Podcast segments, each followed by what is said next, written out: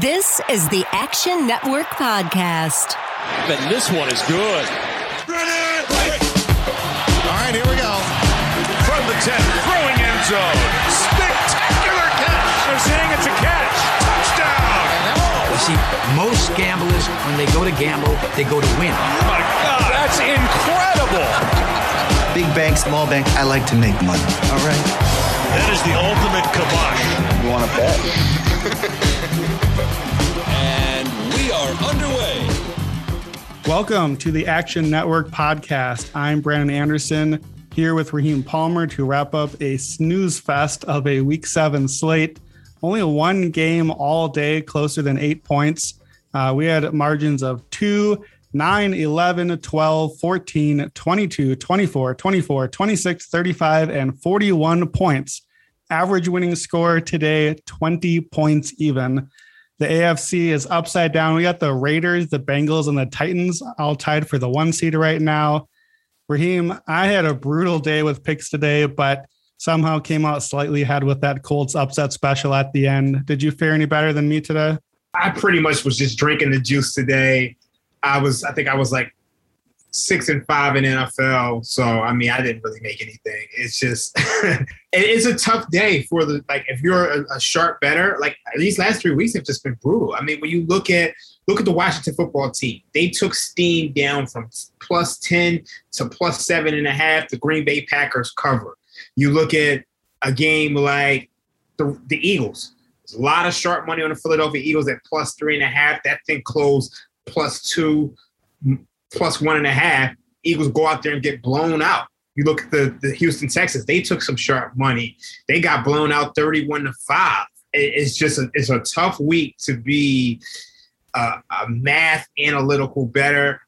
Right now, the public is just, they're making a killing right now. So keep doing what you're doing. I I, I want to see guys win. So I'm I'm never yeah. going to hate that. But tough week, me, tough October. I feel like we're on about like three weeks in a row that have the same sort of feeling. Like it it feels like, like, you know, you get to March Madness, just survive in advance. Like I feel like just just get through the week. Okay, we I didn't get crushed. I somehow came out about even again. All right, okay, good, done. Get rid of the week, on to the next one. So we will talk through some of these games today. We're actually going to mix things up a little bit. With, with such a rough slate, we're going to go through a couple of these early games. But then we decided we just want to go on a deep dive through the A F C playoff picture. Very wonky standings right now, really wide open. So uh, we're going to start with a couple of games, and eventually we'll touch on every game like usual, all the betting takeaways, and hit up Monday Night Football and the Week eight Hot Read. As always, odds today from BetMGM, the official odds provider of the Action Network podcast. So let's start out with the big, biggest upset of the day, which turned out to be barely even watchable by the end, a blowout as the Bengals go into Baltimore and curb stop the Ravens forty-one seventeen. Lamar Jackson's first loss ever in October, first loss ever to the Bengals, Cincinnati's biggest win ever against Baltimore. Yeah, Baltimore was the one seed before the day, and now they're not even leading the division. Cincinnati is currently the A F C one seed, the Cincinnati Bengals, your one seed. Where do we start with this one? I think it just says a lot about the Cincinnati Bengals. They built their roster. They they built up the D-line and free agency, and they did everything that they needed to do to prepare for this matchup. And for them to get it done in this manner, it really even wasn't com- competitive. Joseph Burrow went out there twenty-three of thirty-eight, four hundred sixty yards, three touchdowns, one interception. I mean, Ja'Marr Chase was the guy today. Eight receptions, two hundred one yards, one touchdown. But it was the defense that was just absolutely amazing. I, I don't even know what to say. I mean, the Bengals just dominated on both sides of the ball. Winning yardage, five hundred twenty, three hundred ninety-three yards per play, eight point three to five point five. I mean, obviously, Baltimore, they struggled in the red zone. They were one for four, but it says a lot about the Ravens defense. And when you look at the Ravens defense, they're like the third team all time to allow three four hundred-yard passes in the first seven games of the season. So that's a concern. I think um, they were able to shut down Justin Herbert last week, but right now their, their passing defense isn't great at all. Yeah, I almost feel like this game told me more about the Ravens defense than it did about the Bengals defense. Uh, eight point three yards per play for the Bengals. And granted, that was boosted by a few big plays, but big plays kill you. This is how the, this is how the N F L works. Uzoma had two long touchdowns, fifty-five and thirty-two yards. Chase had that eighty-two yard touchdown. And these weren't just bombs over the top. These are like the Ravens are just not tackling today. When have we ever seen the Baltimore Ravens not tackle and just letting these guys right through their arms and then off to the races again? And uh, offensively, too, worrying for the Ravens. I've talked about being hesitant to believe in this team because of Lamar Jackson. Well, because of what's left around Lamar Jackson. Uh, when he came out in this game, because it was it, it was a wrap, and so it's time to put in the backups. But when he came out, at that point, he was responsible for all but twenty-one yards for the entire offense that Baltimore had. They had eleven rushes for twenty-one yards, and then he had eighty-eight yards rushing and two hundred fifty-seven passing. It's all him. And if the defense isn't tackling and the offense isn't helping, and there's not a whole lot else happening, it's hard for a guy to, you know, one man to, to be one on fifty-three in these kind of games. This felt like a fifty-three man win, though Joe Burrow, you know, up to the challenge. Uh, I was big on Cincinnati on this game. This was my favorite pick of the week as a spread, but I wasn't quite willing to play the money line. I didn't think Burrow was ready to go to Baltimore and get the job done. I was wrong. four hundred sixteen yards, three scores. Here's, here's a question I have. The Bengals are the one seed right now. Joe Burrow is fifty to one to win the M V P right now at BetMGM. Is there any chance there? He's He's got to be in the mix, there, there's, right? there's, there's no chance he's winning M V P. I don't see that. Like, there's just too many guys right now who are playing better than him, in my opinion. I think right now, when I look at the M V P race, and I think there's five guys. You have Tom Brady. You have Justin Herbert. You have Dak Prescott. I think Mahomes has kind of removed himself from it. Yeah, I think so.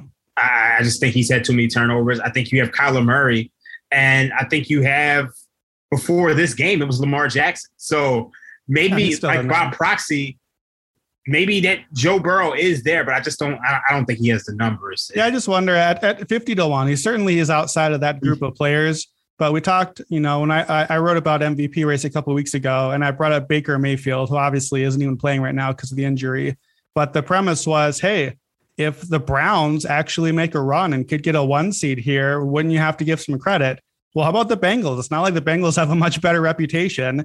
And if they are doing this thing and Burrow is playing this well, I think there is some value at fifty to one. Certainly is outside. I can't argue with that. I can't argue with that at all.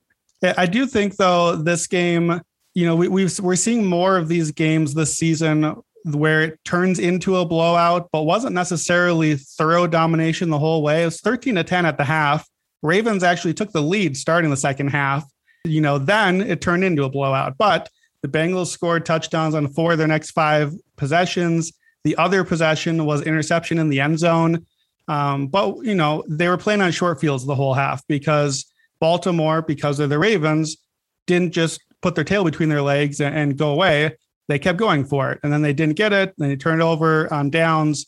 And so Cincinnati's getting some of these scores on short field. So certainly nothing to take away from Cincinnati, but, you know, it, it, this, the game was a little closer, I think, than the final score indicates. Even so, huge win for the Bengals. We've kind of gone back and forth on like, all right, well, this is not a bad team.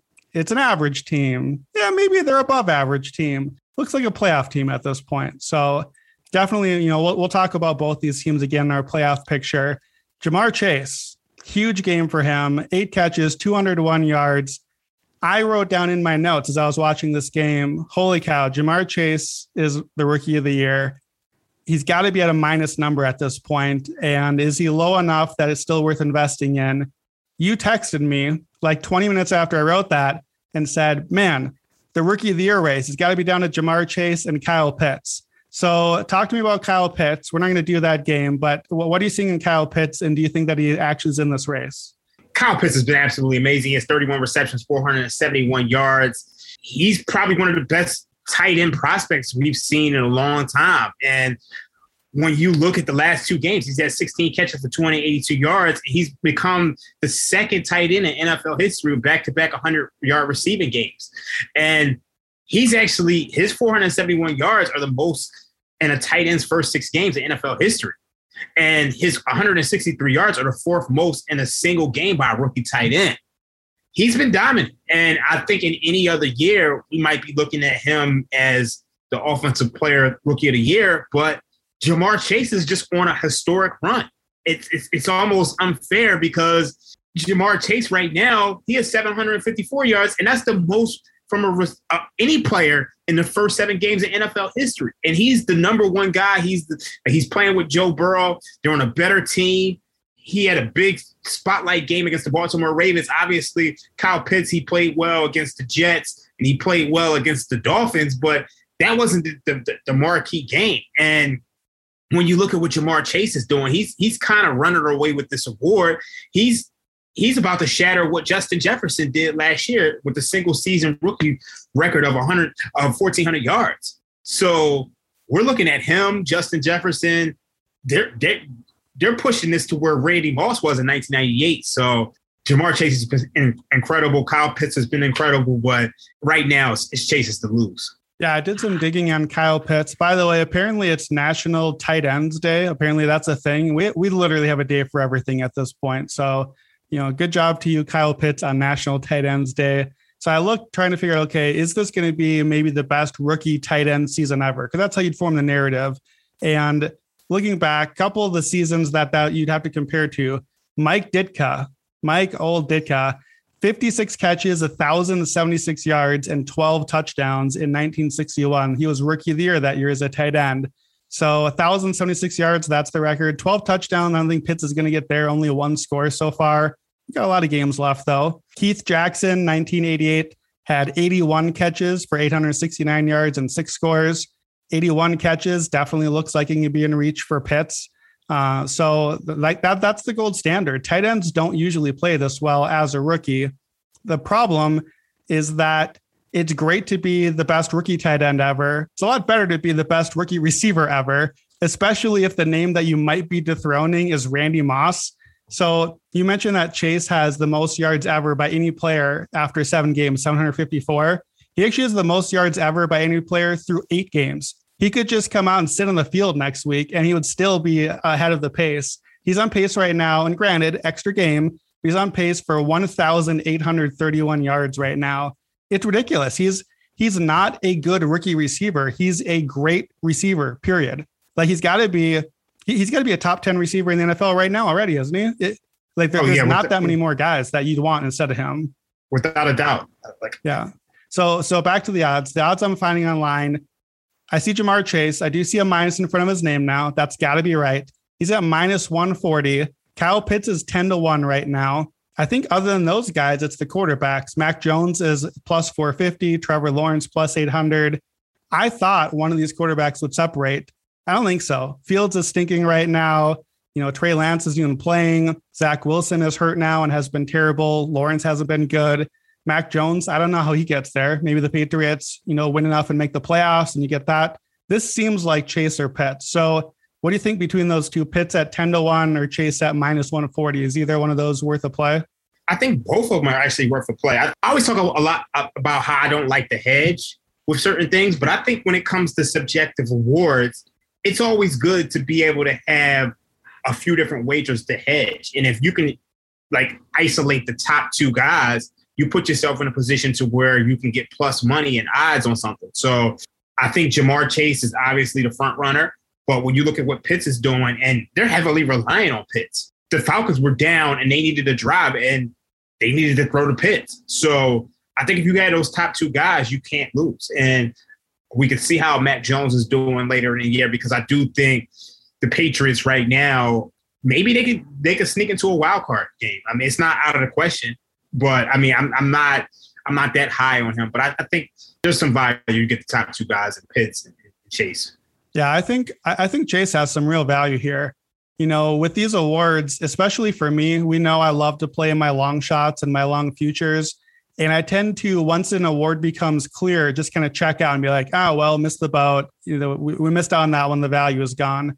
I think this award is clear. I think Ja'Marr Chase is winning this award. Like barring an injury or like a massive slowdown. He doesn't need the Bengals to still be the one seed all year. He's just going to keep getting the numbers, and it's a numbers award. So minus one forty, I think there's value there still, because I don't know who else is going to pass him. Kyle Pitts is not a receiver. And at the end of the day, Chase is going to get more work than him.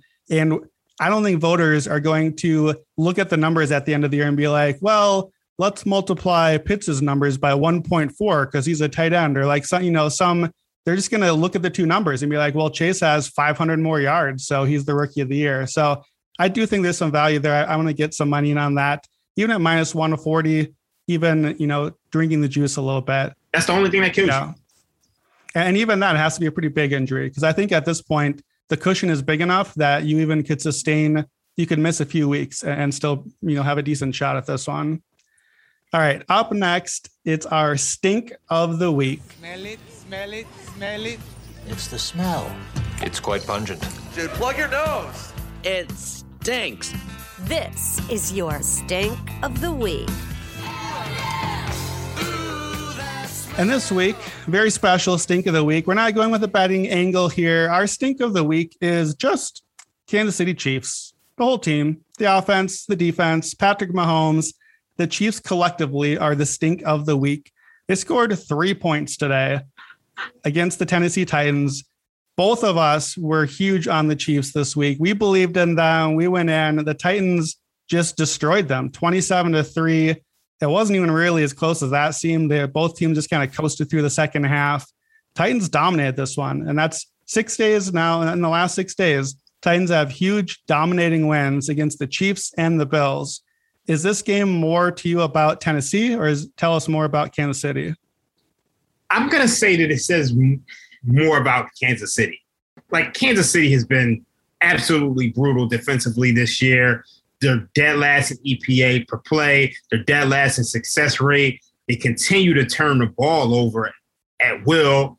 This team is just broken. And I think we're seeing that Mahomes, like play from Mahomes can't even save this team.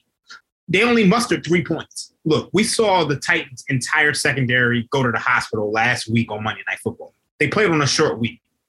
There's no reason for you to be able to only score three points on this team. So I think this says a lot about Kansas City.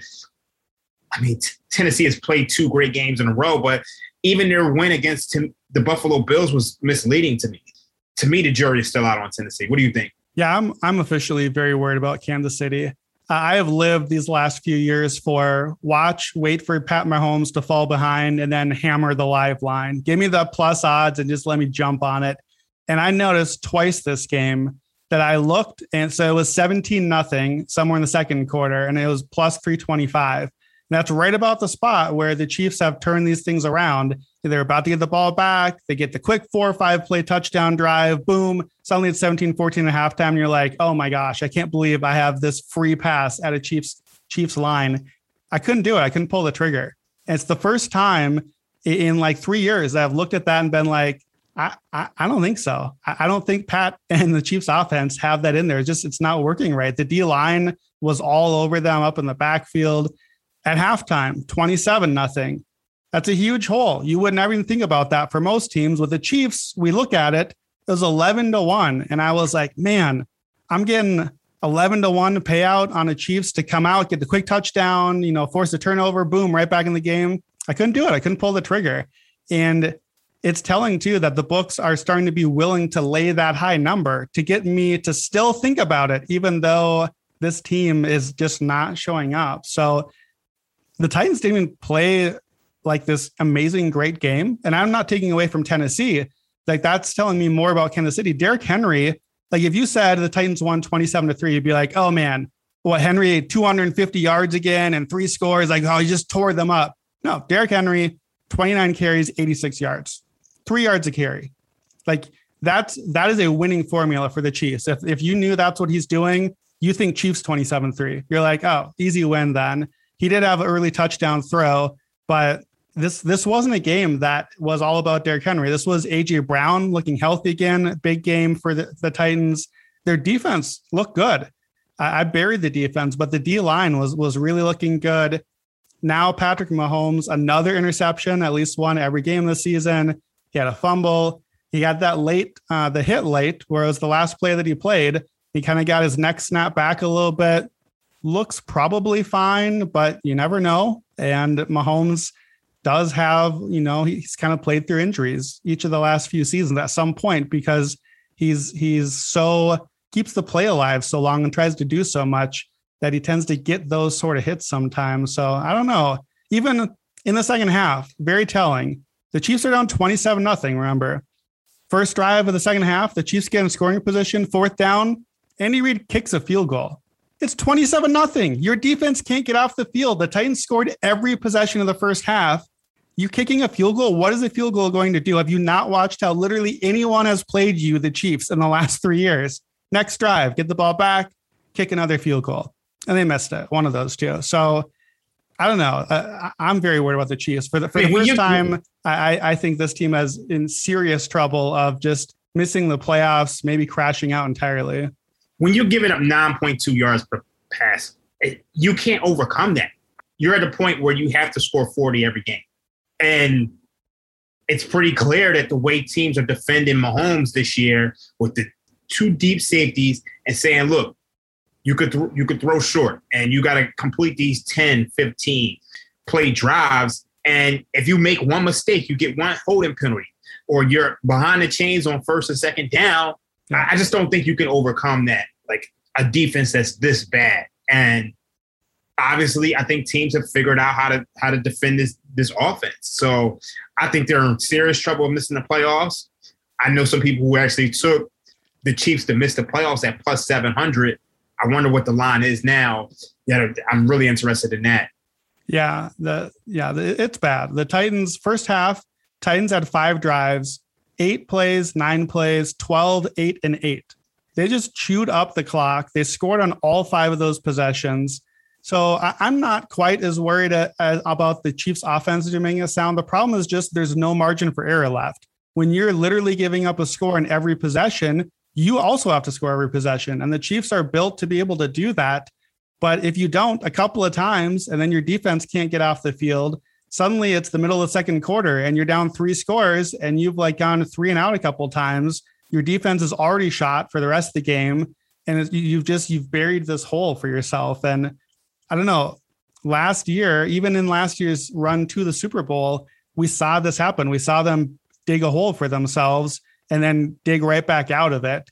And, you know, we, we've seen Mahomes do that so many times. He certainly can still do it. They're, you know, we're, we're not saying that they're just going to go like five and twelve now or something.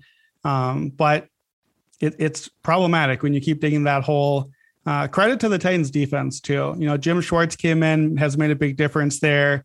Uh, Autry, Landry, Dupree, and Simmons on the line. I, I really was impressed with the D line and the, and the rush that they were getting. I thought that was really disruptive too. So it's interesting that they were able to to protect Tannehill with all the offensive line injuries. Obviously, Taylor Lewan got injured last last Monday. Um, his backup left tackle was knocked out of the game. The ankle injury. He's replaced by Bobby Hart. Saffold missed a couple snaps today, and they still managed to pass together a unit. They only gave up one sack today, and I'm curious to see if it's going to catch up with them. I mean, next week they play the Colts. They got to deal with DeForest Buckner, and that may not be the spot where it, everything clicks for them. Obviously, Kansas City has some struggles on defense, but I want to see how this team looks when they're playing somebody who can get to the quarterback and, and, and do some damage. So that's yeah, something absolutely. to look for going forward. For sure. Yeah, the Colts got their big win tonight. Let's talk about just a few of these other key A F C games, then hit the playoff picture here. So Colts came through for another upset special. For those of you that listened and played from Friday, plus one eighty-four moneyline winner on that one.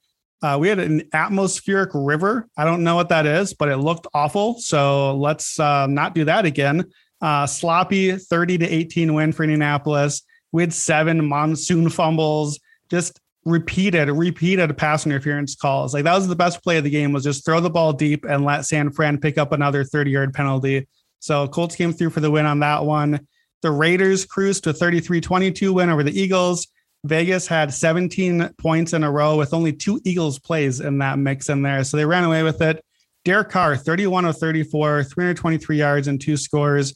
Then the Raiders are atop the division at five and two.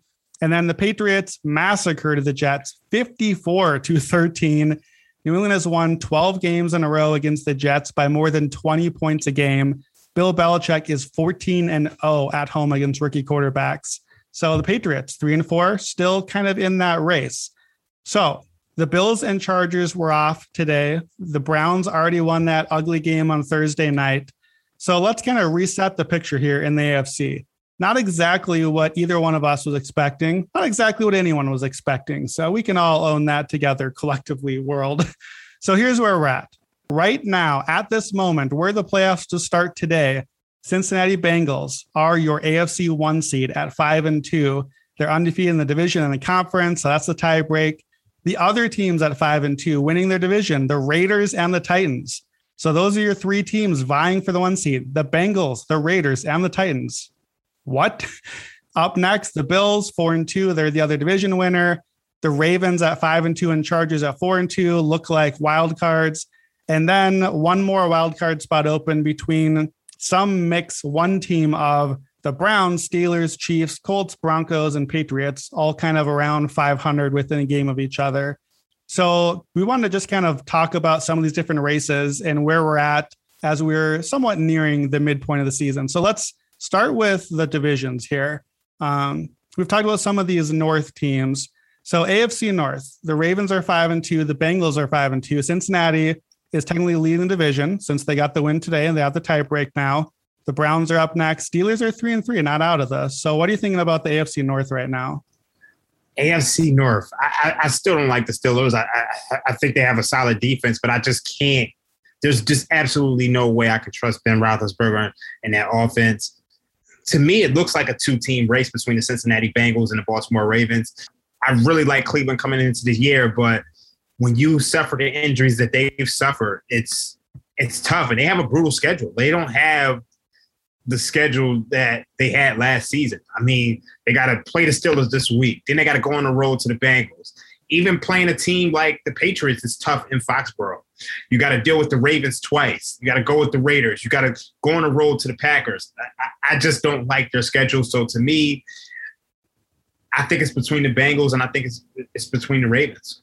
So the Bengals are plus three fifty right now. The Ravens are minus one thirty. So even though Cincinnati just beat Baltimore today and is a half game up on the division because of the tie break, they're plus three fifty. Do you like some value on the Bengals there? I do think there's some value. Like, because I mean, when you look at what they what they've done already, they have a win over the Steelers. They have a win over the Ravens. They're two and zero in the division right now, and they beat both of their divisional opponents on the road, and they still have to play them at home. So I think that gives them an advantage over the next couple of weeks. They got the Jets, which to me is pretty much an easy win. When you look at what the Jets have done, I know there's no easy wins in the N F L this season. And then they have the Browns, who to me are still banged up. So that could put them in the driver's seat. I do think there's some value. And then there's also going to be spots where you can actually head. I wouldn't mind taking it. Yeah, looking at this division, I, I went through the schedules trying to see, okay, who's got the soft schedule? Who could maybe come out ahead in that way?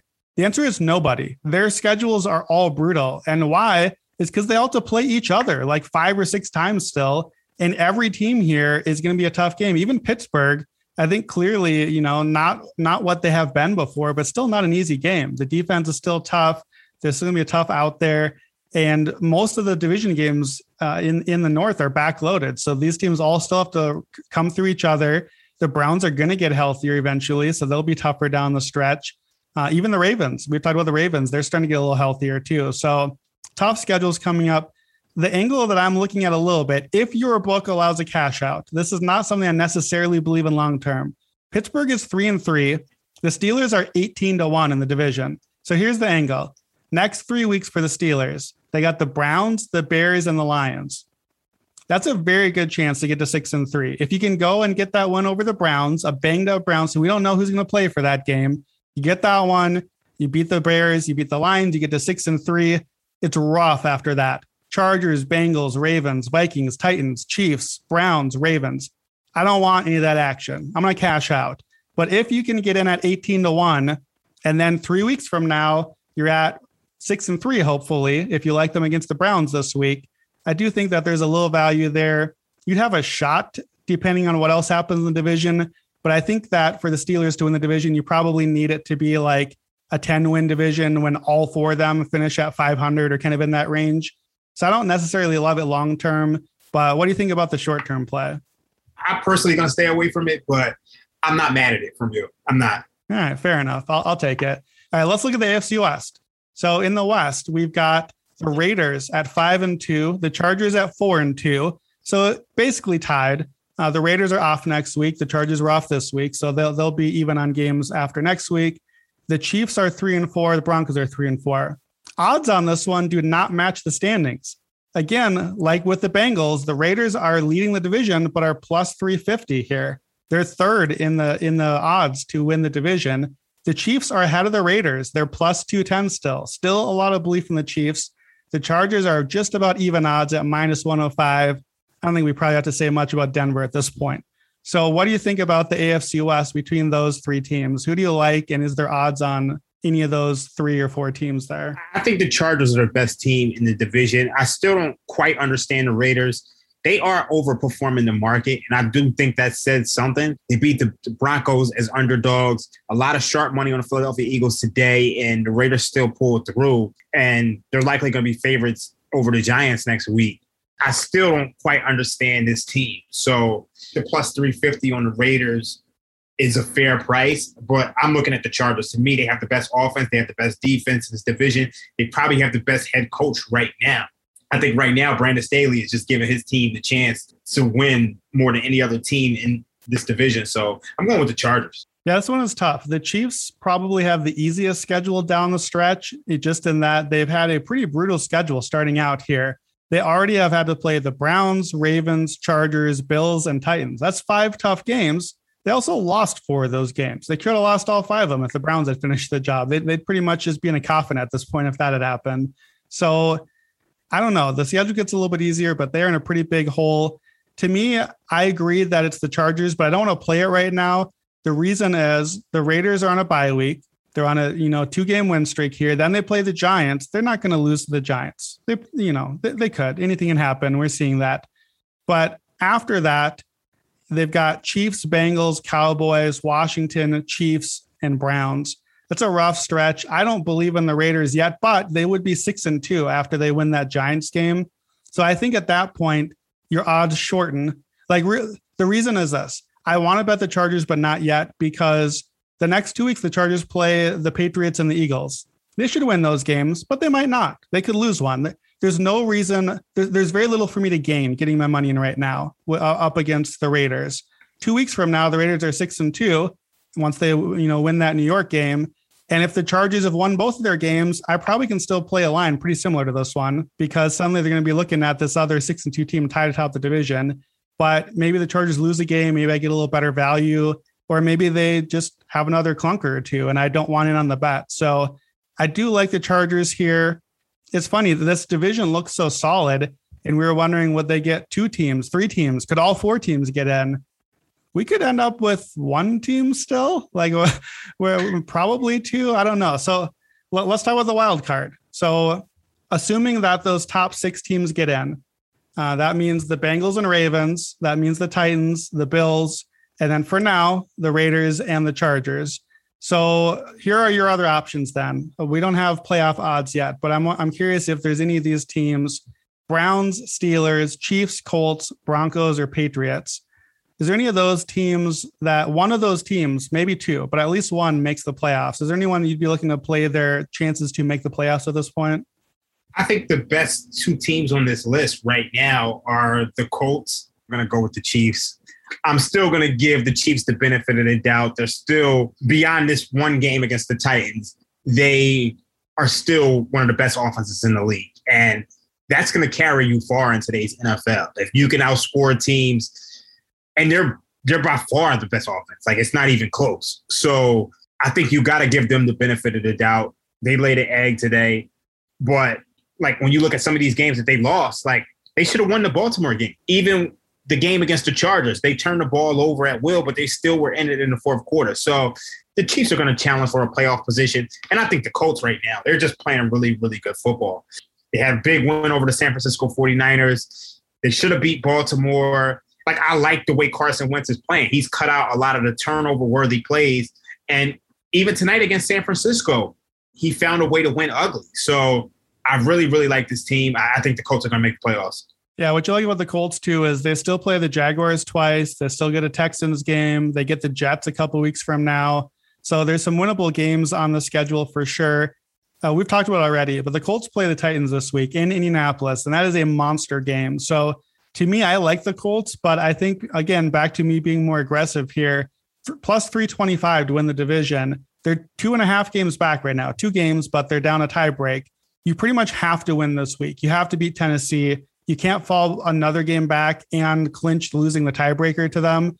So that basically is a money line play this week and then seeing what happens from there. But after the Titans game is the Jets and Jags. So the way the Colts are playing, if they get that one against Tennessee, suddenly you beat up on the Jets and the Jaguars, you're looking pretty good. And the schedule gets a lot tougher after that. But I do think Indianapolis is a good play here. I've got my eye on Cleveland.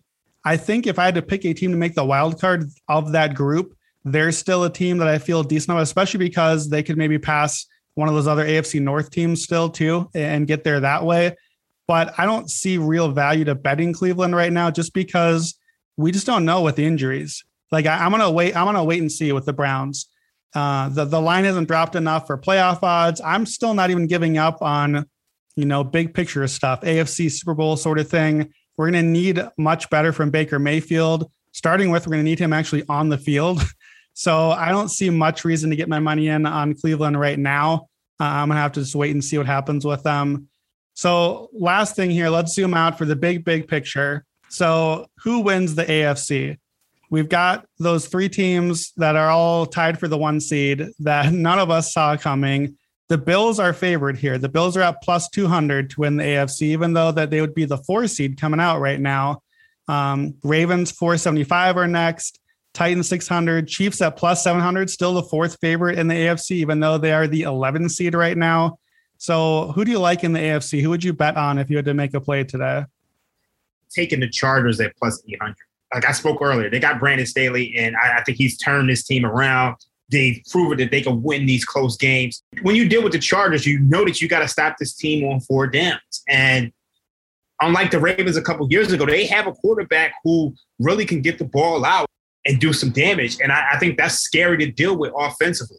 They're one of the most complete teams on both sides of the ball, other than the Buffalo Bills. Obviously, the Bills should be favorite, but at plus two hundred, I don't think you're getting any value. I, I just wouldn't want to play that, like at that price. The Chargers at plus eight hundred, I think there's plenty of value. And the big thing for me with these futures is that I want to leave myself some room to be able to hedge it later. They make the A F C championship game. I want to be able to say, you know what, can I bet the other side and make a profit? Or can I cash out of my wager and make a profit? And I think at plus two hundred, you don't really get that opportunity. And I, I think that the Chargers are next to next to the Bills are the most complete team. Yeah, I think that I am willing to take the two hundred on the Bills. They, they would have to be my pick right now.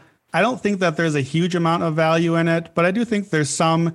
You know, we talk about this a lot. The way, the best way by far to win your conference and get to the Super Bowl is to be the one seed. So yeah. To me, this is a question of who gets the one seed. And looking at the schedules and the teams in the mix, I think the Bills and the Titans are the teams that are set up best to get the one seed. The Titans are tied for the one seed right now, and they just got big tiebreak wins over the Bills and the Chiefs. The Chiefs might not necessarily be a tiebreak at this point. Um, Tennessee has a crazy soft schedule coming up. They've got that whole division. Once they, if they can win this Colts game this week, they basically win the division at that point, like nearly locked up.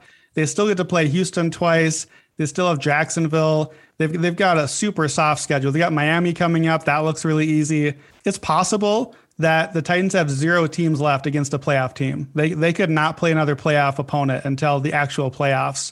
So the Titans are set up well, but I believe in the Bills. This is the time. If you like the Bills, this is the moment, I think, because you got to take advantage of all this momentum for all these other teams. And the spot where the Bills lost that game against Tennessee, I think has provided a little value there. Next three games for the Bills, Dolphins, Jaguars, Jets. That's three wins. The Bills are winning those games. So they've been destroying these bad teams. So suddenly the Bills are going to be, whoa, right back, way out ahead. They're favored now, but they're going to be, I think, even closer to even odds at that point. Especially if the Titans stumble or some of these other teams fall a little further. The Bills, I think, only have one playoff game left on the schedule, a playoff opponent. That's the Bucs. So Josh Allen, four fifty M V P. This could be your spot for him. I still like Brady. Uh, I think I would rather play once it opens in numbers similar to this for the Bills just to be the one seed rather than being the one seed and then still having to win two more games. but I like the value a little bit. I don't think it's a slam dunk here. I just don't love everyone else. In the A F C, the Bills are the one team that I'm actually pretty confident is good and going to win games. So I, I almost wonder, is the move just betting on the N F C to win the Super Bowl? Because in the N F C, I get the Bucs, I get the Cowboys, the Rams, the Cardinals, the Packers. Those are all possible Super Bowl winners. In the A F C, I got the Bills. Like, I, who else in the A F C do you really, truly think can win the Super Bowl at this moment in time? Don't know if there is anyone else. Is there anyone for you? I think the Chargers can win the Super Bowl.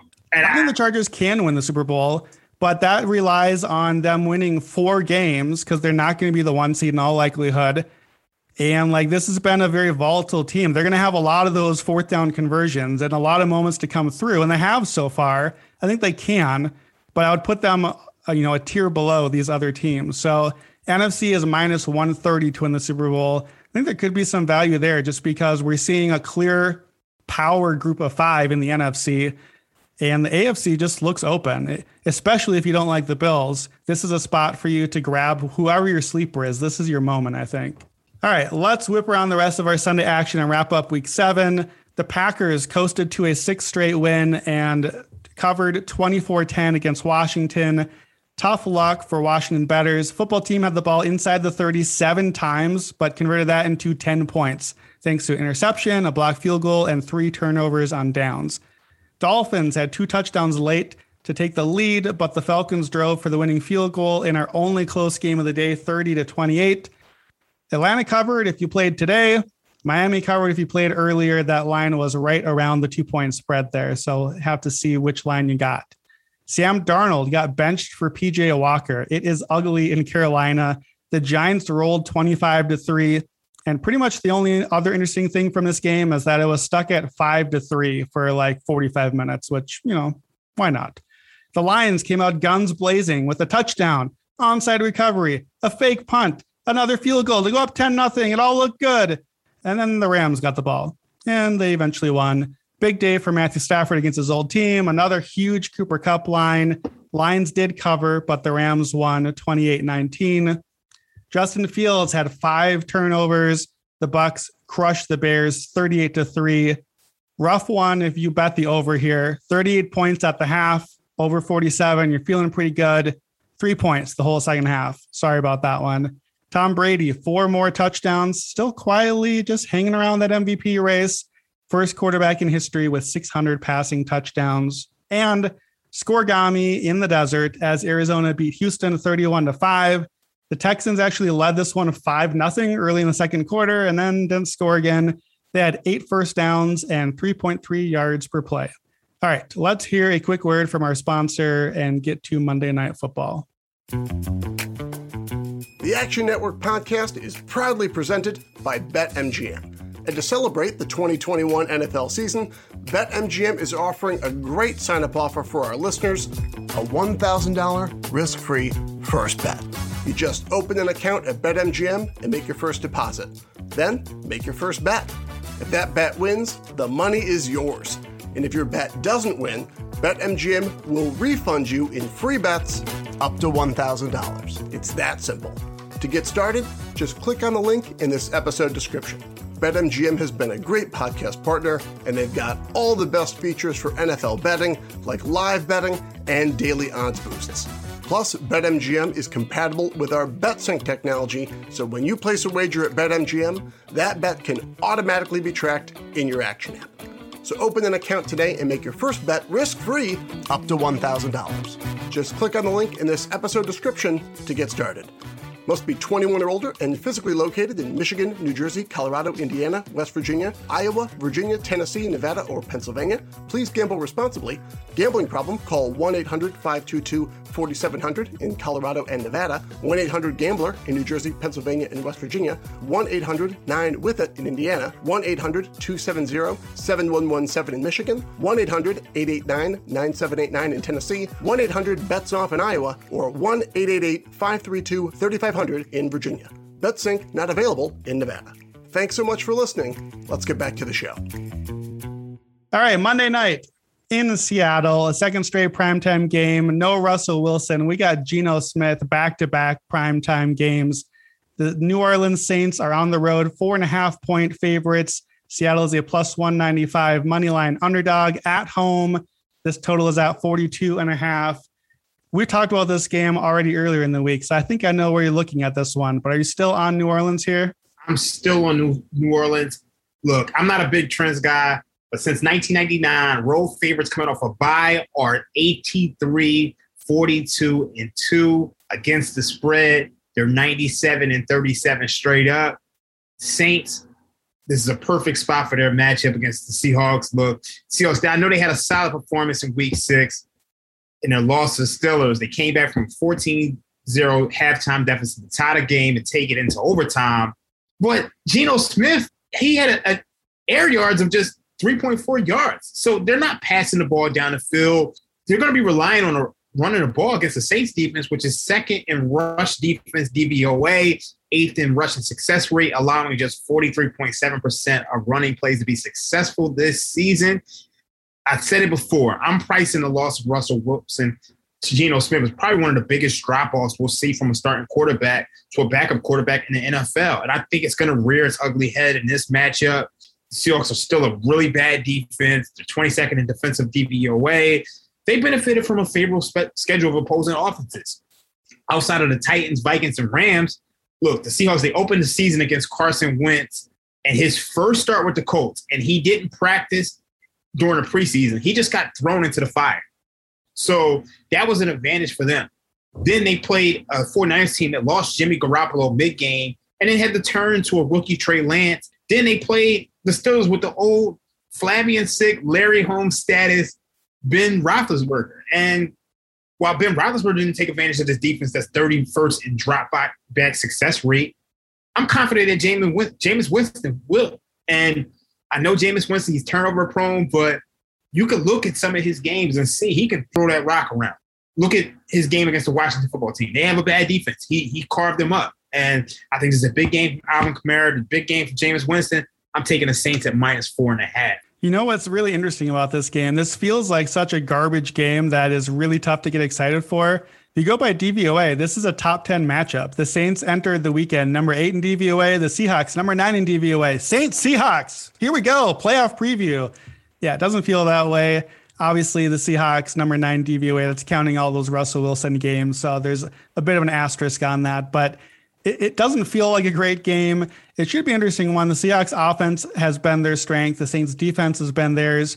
I think to me, you hit the nail on the head. I agree with everything you said. Seattle's pass defense, very poor, very just open for the taking.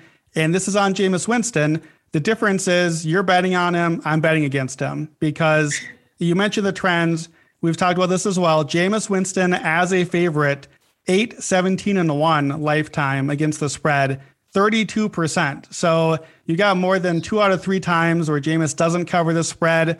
Also in those games, only fourteen and twelve straight up.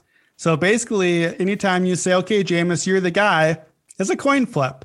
It's a coin flip on will Jameis, the favorite, come through. And that's the thing for me in this game is it's Geno Smith and it's Jameis Winston, who are two of the most erratic, all over the place guys. I, I have no idea what's going to happen in this game. Could the Seahawks win by twenty-five? Sure. Could the Saints win thirty-eight to three like they did in the opener against the Packers? Absolutely. Could be a blowout. Could it be a field goal game? Could it be close? You could tell me any script that came out of this game, and because Jameis and Geno are the quarterbacks, I would believe it. That like it, everything is in play. So to me, that's the reason that I got to take the Seahawks here. It's just a, num- a numbers play. Four and a half is a lot of points. I'm going to nibble a little bit on the plus one ninety-five. I definitely don't like the Seahawks. I don't like that I keep playing them, but the numbers force me to here at plus one ninety-five. Basically, you're saying that the Seahawks only have to win this game one out of three times in order to make good on that number. And I just think given the huge array of outcomes that could happen in this game, I just don't trust Jameis. He is the guy. Seattle's defense is open. Jameis could have a huge game. He could make me look stupid, but he can make either one of us look stupid with our money. It's a tough guy to have your money on. Uh, in our system at Action Labs, only Chad Henne and Jay Cutler are more profitable to fade when they're the favorite. So I don't think we need to say how we feel about Chad Henne and Jay Cutler, but if Jameis is in that group, I'm willing to go against him. Monday Night Football, he's oh and two against the spread, both times as a favorite. So this is just a numbers play. It's an anything goes. So I'm just going to take the points, take the two to one that I'm getting on the money line, and, and just see what comes of it. I'm not mad at it. I mean, we'll see what happens. May the best man win. May the best man win. The, the Seahawks are, uh, one thing to note here, if the Saints do get the lead early, the Seahawks are number two on D V O A in the first half and number sixty in the second half, and then number twenty-seven if it's late and close. So if you want, if you're going to play Seattle here, you better hope that they come out looking good early, because if they fall behind this one, you know, it could get ugly. I think either of these teams, if they fall behind, it could get a little ugly. I know Alvin Kamara has been good, but his metrics aren't that good this year. To me, this is a Jameis game. So th- this is just going to be a test of, are the Saints actually a wild card contender? Their defense is still good enough. Michael Thomas will be back soon. You just need Jameis to show up, and he has to win a game like this if they're going to be there. So it's a good, uh, good test, litmus test to see where this team goes. All right, let's get to our week eight hot read and get you out of here. Hot rock, blue seventeen, on nice rights, ice cream, Jose, Ludo Raiders, nineteen salad, nineteen double. Louisville. You guys have got to be playing our hot read and look aheads. On Friday, we gave you the Cincinnati Bengals look ahead. The Bengals were minus three and a half against the Jets. It is now minus nine and a half. We haven't played any games yet. We have a whole week to move still, and you have six points of value on that line. So rest assured, neither one of us is going with that game today. Who do you like, Raheem, for your first hot read? I also want to say I gave you guys the Washington football team plus four and a half. That's down to plus three and a half. But the first game I'm going to go with is the Dallas Cowboys minus one and a half. Look, the look ahead line on this game was Dallas Cowboys minus two and a half. And we're sitting at a consensus one and a half, two within the market, which means that we've seen the Cowboys power rating de- decrease during their bye week. Now, I know Dak Prescott was dealing with a calf injury, but he had a bye week to rest that off. So playing against the Minnesota Vikings team that's also coming off a bye week. So I don't see why this power rating has changed. My model actually makes this game Cowboys minus three, minus three and a half. I know the Cowboys are a perfect six and zero against the spread this season. And given that this is an efficient betting market, I expect to see some correction throughout the market. So they were a team that I was initially looking to fade as they come from this six and zero stretch, but this isn't the spot to do it. These two teams are in completely different classes. This Cowboys team is first in scoring offense, scoring thirty-four point two points per game. They're second in success rate, fifth in E P A per play. Nobody's been able to slow down this, this Cowboys offense, and I don't see that stopping against this Vikings team, which is twenty-eighth in defensive rushing efficiency. And given the two-back combination of Ezekiel Elliott and Tony Pollard, I don't see them stopping them. The Vikings are giving up four point eight yards per carry. That's fifth worst among all N F L teams. So look for big days from Elliott and Pollard. And I think when you open things up through Prescott through the air, the Vikings are going to have a, a tough time slowing down this offense. And you look at this Vikings team, they've made everything tough. Like, there's nothing been easy. They struggled to stop the Lions in crunch time and let them back into a game. They struggled to, to, to stop the Panthers in crunch time. They let them back in the game and had to go play an overtime game. And even though the Vikings have plenty of weapons, and Justin Jefferson, Adam Thielen, and Dalvin Cook, this unit is just so conservative, and I just think Mike Zimmer is kind of in over his head with this team right now. I make this line three, so at minus one and a half, I got to take the Cowboys. I expect this number to get pushed up to the Cowboys, and we can make a decision later if we want to buy back and try to middle this game, maybe take Minnesota later at three, but under a field goal, I'm taking the better team.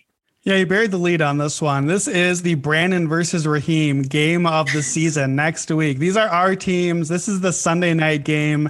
So the, this will be interesting. We will be podcasting right after this one gets over next week. So I think one of us may have a jersey on in our podcast for this one. But yeah, the line feels off to me. Mike McCarthy, I think, is eleven, two, and one against the spread coming off of a bye week. So, you know, the Vikings are good off bye week. Mike Zimmer at home has been strong as well. So there are trends in both directions, but these teams don't feel even so far. The Cowboys have been very good. So definitely we'll, we'll say as a Vikings fan that I'm not necessarily planning on having my jersey ready to go next Sunday night, but I will hope for the best. So I'm going to go with, we talked about the N F C or the, sorry, we talked about the A F C North earlier. I'm going to take the Pittsburgh Steelers plus three and a half on the road in Cleveland. So the last time these teams played was in the playoffs, and the Browns embarrassed the Steelers forty-eight thirty-seven. They blew out the first quarter, and the Pittsburgh kind of made it closer later. They had won two weeks in a row. They won week seventeen as well, though no Big Ben in that one, kind of meaningless game. Still got the win, not meaningless for Cleveland. Before that, the Browns have been absolutely owned by the Steelers. Steelers, thirty-one out of the thirty-six games before that had won uh, had won those games. Big Ben is twenty-three two and one lifetime against Cleveland. His last regular season loss to this team was twenty fourteen, uh, back when Big Ben was still good, in fact. So, uh, also, I noticed this week, Stefanski is oh and six against the spread in the division. As good as Cleveland was, was last year, lost all six of those against the spread. Mike Tomlin as an underdog, Big Ben as an underdog. This is their spot. This is where you want to back the Steelers. Tomlin is forty and twenty against the spread as a dog. He's got an over five hundred record straight up as an underdog. Uh, same with Big Ben, obviously, since most of those are together. So uh, Big Ben as a short underdog, three points or less if it gets there. twenty-four and twelve straight up, forty-nine percent R O I. So that is massive and has won seven of the last eight in that spot. So I want to grab the Steelers here at three and a half. I'm grabbing in the hot read because I think that this line probably settles at three. Feels like kind of just one of those, all right, let's just keep the line right at three and see what happens. I think that's a mistake giving us the extra half point here to get the hook. So I'm going to grab the Steelers and might add more to it later, depending on where the line goes. Yeah, I really like that. And I think it's a, it's a perfect spot to actually catch the Browns with them dealing with, with so many injuries. So I, I like that. Yeah, that's the thing too, is like the, with all the with all the Browns injuries, it's not like we're suddenly going to get to this week and be like, oh, hey, everyone's healthy again. We're ready to go. Like, if anything, the the line moves toward Pittsburgh because we start to get some injury news of guys who are out. So that's why I want to grab this one early, too. Okay. All right, what's your other pick? My second one, I'm going to go with the Washington football team again. Look, they took some really sharp money within the market this week. They were plus ten. They got bet down to minus seven. And when you actually looked at this game, it was probably one of the most misleading box scores you'll ever see. The Washington football team outgained the, the Packers by one hundred thirty yards, outgained them a yard per play. Um, but they really struggled because they were oh for four in the red zone. And they had drives to the, the Packers, twenty-four, twenty-seven, one, three, twelve, and twenty-seven. They had three combined points out of those. Like, that doesn't happen. And this Denver Broncos team is in a, a world of trouble. They've been dealing with injuries outside of their first few games where they, they basically played the Giants, the Jaguars. They haven't done anything. They haven't impressed me. Like, who is this Broncos team to be laying three and a half points? I gave it to you at plus four and a half on Friday. It's down three and a half. You giving me that hook. It's it's extremely valuable. Washington football team had three fourth down failures this week. I don't see that happening against this Broncos team that got carved up by Case Keenum. They got carved up by David Carr. I'm taking the Washington football team. Yeah, we, we like that hook. And my other play is another one of those three and a half lines at hook here. I was thinking about taking Seattle. We, I talked about how Seattle has kind of been a little better than we're giving them credit for.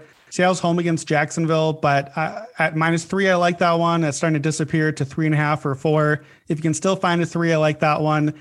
Instead, I'm going to go with the Green Bay Packers plus three and a half in Arizona.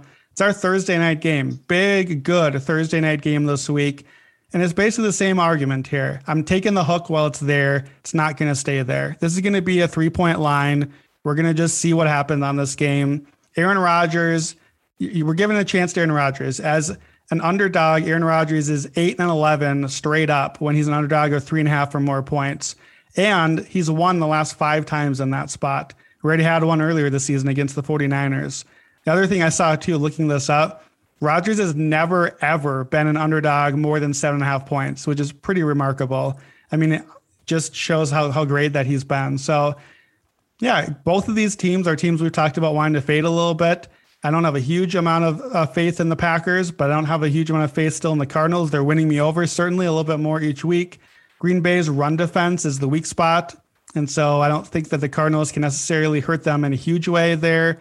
I just like the Packers to hang around. This feels like a field goal game. It feels like a who has the ball late and who has the ball last, who makes the field goal at the end of the game. So I have to like the three and a half here, plus one sixty money line. I might look at that as well. I'm guessing both of those come down a little bit. I just want to give Rodgers a chance. I think both these teams are a little bit worse than what we think by their records. But the Packers, at the last two years, thirteen and three both years. And now this year, they've lost the first one. Then they've won and covered six in a row. Week after week, it's like, oh, the Packers have done it again. Oh, how did they get the call? How did Rodgers come through? At some point, you just have to trust that it's happening. So I'm trusting. I'm going to take Rodgers. Give me Rodgers in the three and a half on the road. And we'll see if they can take down our last unbeaten team. Oh, yeah. I, I, honestly, I've been looking for spots to fade the Arizona Cardinals for a while. It hasn't necessarily gone my way, but I think this might be the spot. And obviously, Kyler Murray has been banged up a little bit. So at the, at the bare minimum, the Packers should be able to cover this game. I like the cover for sure. So I think that's the play for now. All right, that is going to wrap it up today at the Action Network podcast. Make sure to rate, subscribe, and review. Stuckey and Raybon are back Wednesday with their betting six-pack and preview. Raheem and I are back Friday for our usual run through the slate and the look ahead. Make sure also to check out the Buckets podcast on the Action Network podcast network. The N B A season launched last week. Raheem and I and our team are coming to you four times a week all season, covering all things N B A, fantasy, betting, all the drama on and off the court. So make sure to get the Buckets feed onto your podcast wherever you download. For Raheem Palmer, I'm Brandon Anderson, and this has been the Action Network Podcast. We are on to week eight.